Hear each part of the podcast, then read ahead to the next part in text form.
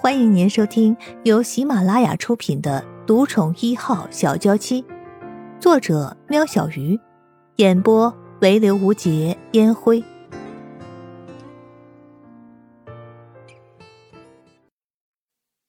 第九十九集，左冷香见情形不对，推着轮椅到床边的另一边，手才触摸到陆安觉的额头，陆安觉就立刻恢复了平静。左冷香暗自喊了一声：“糟了！”师妹，安觉怎么了？没事了吧？戴大伟看陆安觉瞬间变脸的样子，心中对师妹的佩服不断的增加。左冷香没有回答戴大伟，倒是陆安觉的心跳检测仪以一声不间断的长音回答了他。随着治疗已经进入尾声。陆安觉这几天已经无法离开身体，但他的神识不曾间断过，所以外界所发生的一切他都听得到，包括那个变了调的财经专访。一阵心痛，他再也听不到任何的声音，也感觉不到自己的身体。他死了吗？死了也好，就不用去面对那难堪的一切。只是再怎么样伤心难过，他还是会想问问圣衣人为什么要这么对他，而如今，怕是再也没有这个机会了。突然，耳边传来了熟悉的声音：“大哥，我就只能帮你到这儿了，以后的事情你要自己处理了。接下来有些事情非常重要，你要注意听，别相信自己的眼睛。你要回去，你得，伊人姐姐不是你。”你，嗯，保重。陆安觉的声音断断续续，就像手机讯号不好的讯息一般。陆安觉根本就听不清楚。安哲，你说什么？陆安觉嘶吼着，不意外，没有人回答他。接着，原本像无根的浮萍飘落着的陆安觉，好像突然感受到了地心引力的影响。急速的向下坠落，再次醒来才发现世界全变了样，他不再是陆安觉。一阵寒风吹过，冻得陆安觉一阵哆嗦，吃力的撑起上半身，看了看四周，这是哪里呢？一尊残破不堪，也是看不出原本尊严外表的神像竖立在高台上。斑驳的墙面，结满蜘蛛丝的角落，加上被风吹得嘎嘎作响的残破门窗，这……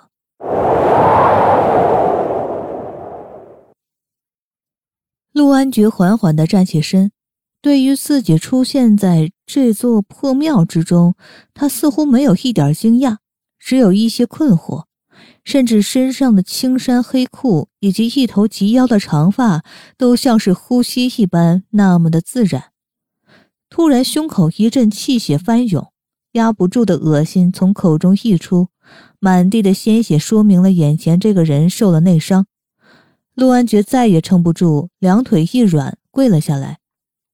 哎，少爷，你怎么样了？好好的怎么爬起来了？来，快躺下。进来的人长得和江琪一模一样，只是年少了几分。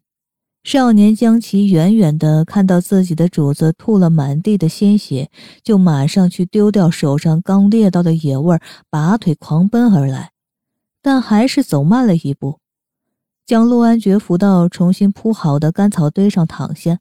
少年江琪从怀里拿出一个瓷瓶，倒出一颗黑漆漆的丹药，就往陆安觉嘴巴里送。取下裹在腰间的水袋，撑起陆安觉的头，一口一口的慢慢的喝着。顺过气后的陆安觉，不，其实应该是陆元浩，缓缓的开口：“我们怎么会在这里？”陆元浩记得他们一行人护着镖，远从纳兰国来到月氏国，但才刚进入月氏国就遭人袭击。即使从小武艺超群，也抵不过对方杀人不尽的死士和那早就在水里下了蒙汗药的内贼。终于在耗尽力气下中了对方的一掌，他他便不省人事。醒来就在这空无一人的破庙之中，是谁救了他们？其他兄弟呢？即使心中有着诸多疑问，但向来寡言的他，也只是淡淡的问了一句：“少爷，您忘了，那时不知从哪里又跑出来一群人马，把黑衣人打得落花流水，领头的人还把你刚吃下的药交给我，说可以治疗你的伤。我吃过没事才敢给你服下。他们还给了我们一匹马。”叫我们回纳兰去。江淮想起马背上少年那单薄但威风凛凛的身影，真是神气呀！只是怎么说也是来劫镖的，即使阴差阳错的救了他们一命，还是不值得钦佩。其他兄弟呢？陆元浩突然想起什么，往怀里一摸，没有。镖呢？一个机灵，陆元浩咳了起来。少爷，你别急，我怕你搁在怀里不舒服。这镖就在包袱里呢。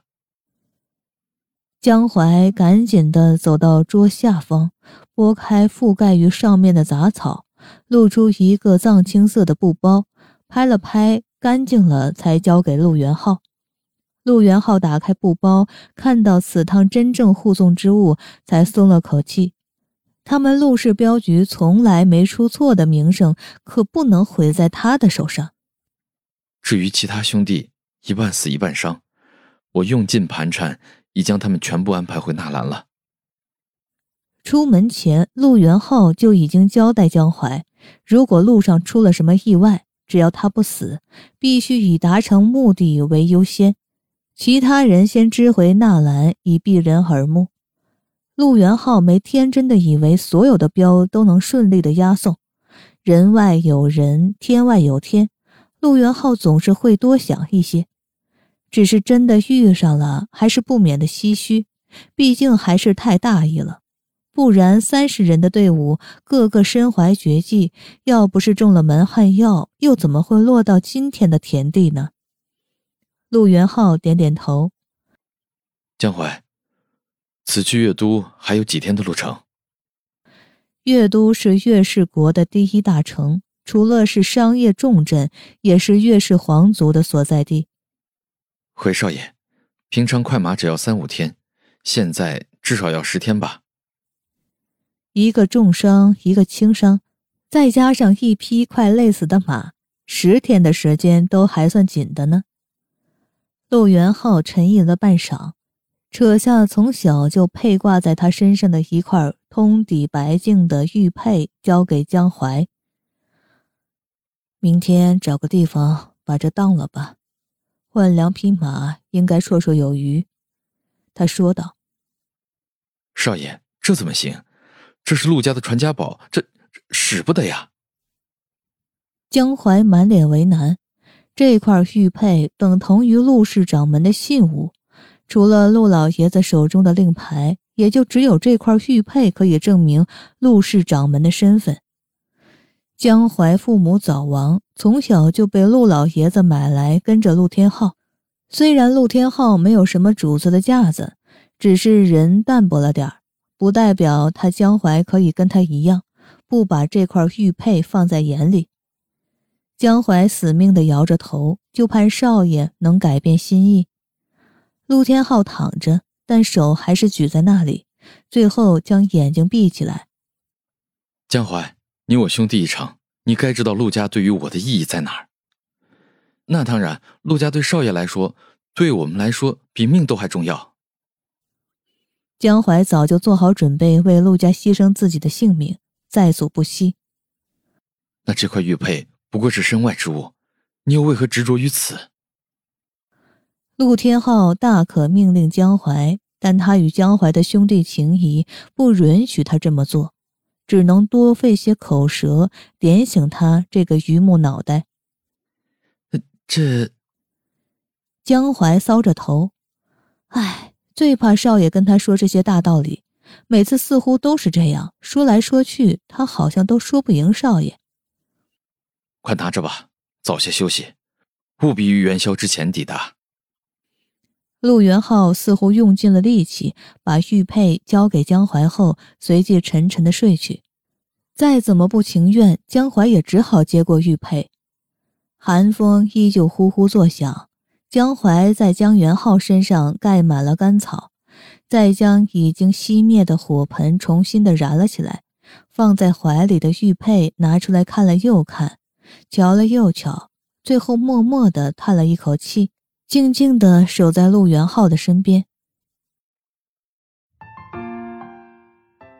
听众朋友，本集已播讲完毕，下集更精彩。